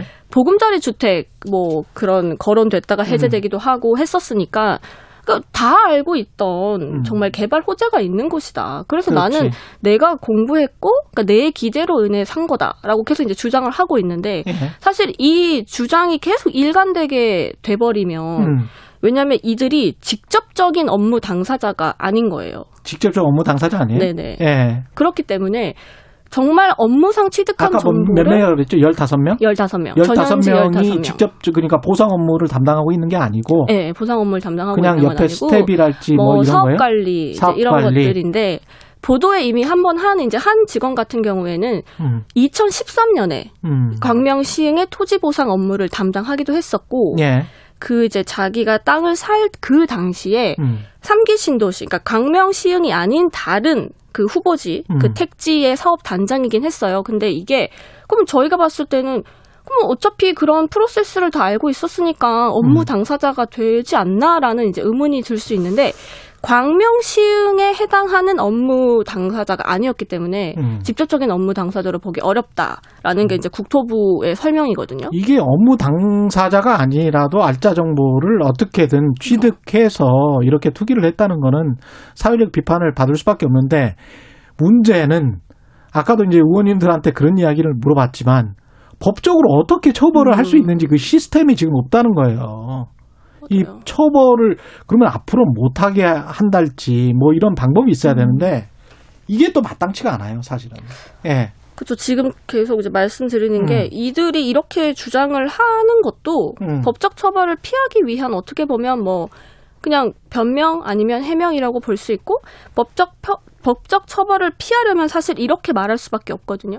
그러니까 왜냐하면 이렇게 말하면 법적 처벌을 피할 수 있습니까? 왜냐하면 예. 직접적인 당사자가 일단 아니고, 아니고. 그리고 이 이들이 정말 뭐 공모를 했다. 음. 뭐 전화 통화나 문자나 아니면 그렇지. 서류를 그게 취득해서 있어야 돼, 그게. 네, 예. 그런 법적 처벌의 증거가 없는 이상은 예. 어 나는 내가 공부했다. 음. 카더라를 들었다라고 그렇지. 일관되게 주장을 하면 어. 사실상 처벌이 안 되는 거죠. 나는 투기적 투자자다. 나는 LH 공사 직원이지만 투기적 투자자다. 뭐 선생님으로 예. 불렸다는 직원도 있으니까. 예. 네네. 그러면은 투기적 투자자라고 하면 투기적 투자자라고 해서 법적 처벌을 할 수는 없는 거죠. 이게 제도에 개선이 필요하죠. 예. 그래서 이제 뭐 이제 뭐 버- 정말 원칙적으로만 따져 보면 음. 이들이 이제 내부 정보를 활용해서 본인이 사적 이익을 취득하거나 아니면 타인한테 누설을 했으니까 음. 공공주택특별법 뭐 그렇게 할 수 있지 않나라고 음. 얘기를 하는데 사실 이렇게 처벌을 받는다고 해도 벌금이 5천만 원 정도? 예. 니까 이제 누리꾼들도 다 하는 말이 차라리 보상 받고 그거 내고 말겠다. 근데 이거는 뭐 예. 그런 이제 분노가 이제 쌓이는 거죠. 그래서 오늘 이제 민변에서 음. 이런 개정을 하자, 음. 개정을 하는 게 맞다라고 예. 또 기자회견을 오늘 오전에 또 열 예정이라고. 예. 정부는 뭐라고 합니까? 지금 정부는 어떻게 한다고 합니까? 홍남기 부- 부총리는. 어, 어제도 이제 밝혔지만 음. 투기로 확인이 될 경우 무관용 원칙을 적용해서 근데 이게 어, 무관용이라는 게 이게 법 제도가 뭐 제가. 계속 말하는데 무관용이라는 게 법 제도가 없는데 어떻게 무관용을 한다는 건지 난 이, 이거는 진짜 레토릭 수사라고 봐요. 예. 그래서 이제 좀그 합동 조사단도 이제 지금 음. 이제 뭐 조사나 수사 얘기로 이제 잠깐 넘어오면은 예. 이제 국무총리 시간이 얼마 없어요. 네, 네. 10초. 국무총리에서도 국무총리가 이제 합동 조사단을 이제 꾸려서. 꾸려서, 예. 뭐 속도를 내고 있긴 하지만 사실 음. 여기에 감사원이라든지 검찰은 이미 빠져 있고 음. 국토부가 들어가 있고 이- 이런 아. 것들이 셀프 조사가 제대로 조사가 되겠어라는 이제 의문도 계속 드니까 좀 안. 안타까운 게 있죠. 오늘 말씀 감사하고요. 지금까지 KBS 경제부의 황정호 기자였습니다. 고맙습니다.